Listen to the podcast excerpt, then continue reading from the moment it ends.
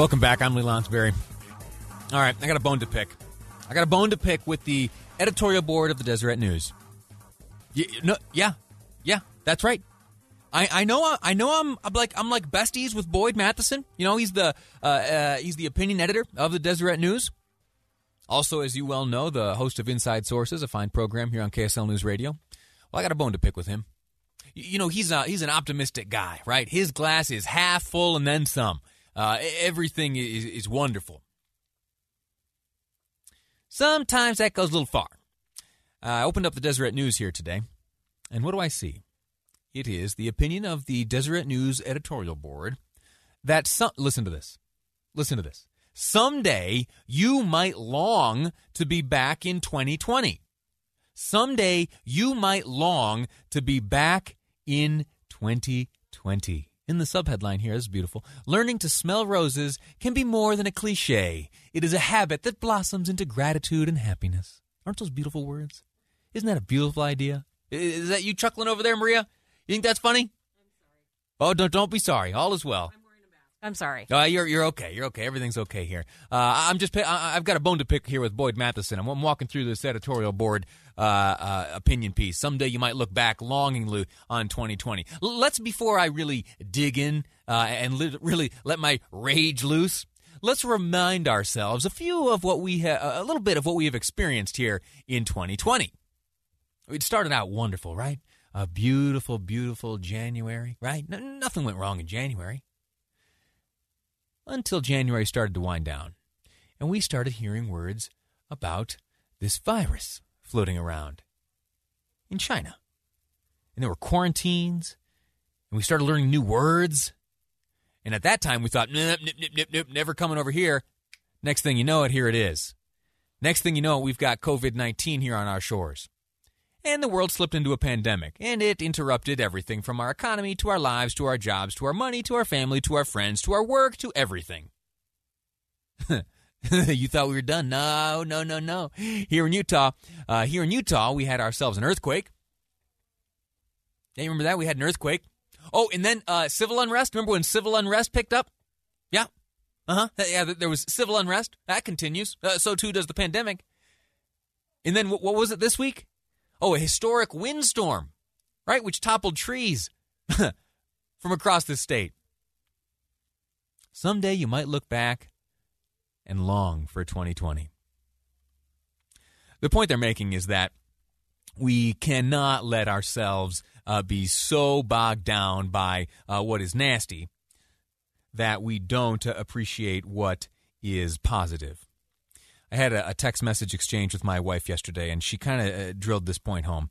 Uh, I'm being a little sarcastic about this. I, I think that there are uh, elements of this past year which we will look back on fondly, but it will be there'll be personal things, right? You and I have uh, we've done our suffering together.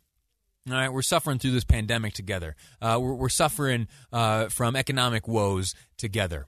Uh, the the social unrest that is in the streets is something that you and I are witnessing uh, together, maybe even participating in. All right. Uh, the the happiness we may have to look uh, within our own homes. I, I, as I was preparing for uh, today's program, I, I considered having this conversation with you, and I, and I thought I'd send a note out to my wife just to get some of her thoughts. and she she really did me a, a great favor because I was ready to. I was ready to come out and say, no, not a chance. There's nothing, no exception. This is a nasty year. Can't wait till it's behind us. Bring on 2021. I can't wait for a fresh start. Well, no, uh, my, my, my wife helped me out a little bit. We've got that baby, right? Little baby Piper. I talk about her too much, I know, but I love her and she's cute to me.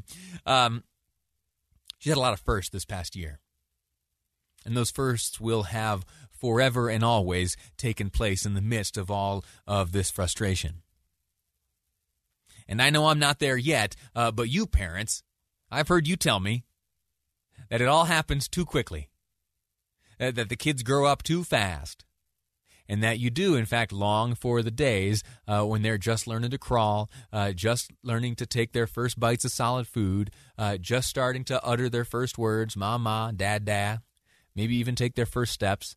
Uh, well, it uh, will be 2020 when I observe all of that in my own child. And so, uh, Boyd and the rest of the editorial board, uh, please accept my uh, apologies. I didn't mean to come down on you uh, too hard. I, in fact, have come around to the belief that smelling the roses can, in fact, be more than a cliche, and it can quite literally be a habit that blossoms into gratitude and happiness. So, forgive me for getting all sappy there, but I it was a great question uh, that that came to my mind after reading this opinion piece. I invite you to to read it yourself. And if you're a fan of that movie Midnight in Paris, you ever see that? Uh, I think Woody uh, uh Woody Woody Woody Allen. I think it's a Woody Allen movie. Uh, his highest grossing, maybe I don't know. Uh, doesn't matter. But they draw upon a, a concept in that movie where there's essentially uh, a cycle. There are those living in the present day, and then there are those uh, living in the 1920s, and there are some uh, who, who live in different times. It's a movie about time travel and, and, and like Paris and stuff.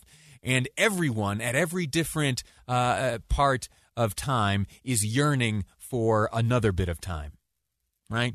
It's a, a cycle of people searching for a better time. Let's not get trapped in that ourselves. I, uh, until really working out my own thoughts after reading this piece here, uh, I was getting close to that. I was getting close to getting caught in, in a cycle of focusing on what's uh, negative and nasty. I'm going to try to break that. I invite you to do the same. All right, uh, that's enough uh, about the sappy stuff. Let's now talk about something fun. You want to have fun with me? Uh, we got about 15 minutes of, radio left here before it's time to hand things over to Jeff Caplan's afternoon news. In the next segment, uh, we're going to talk about the word of the year.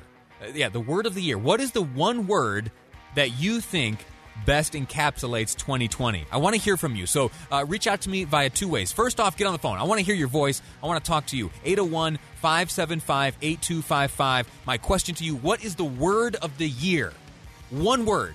Describe 2020 in one word. No, no obscenities, please, okay? I, I, I understand the temptation, but please, uh, let's keep it clean. 801 575 8255. Pick up the phone. If you don't want to call, send a text. 575 00 is the Utah Community Credit Union text line. You and I talk about the word of the year next on Live Mic. I'm Lee Lonsberry, and this is KSL News Radio.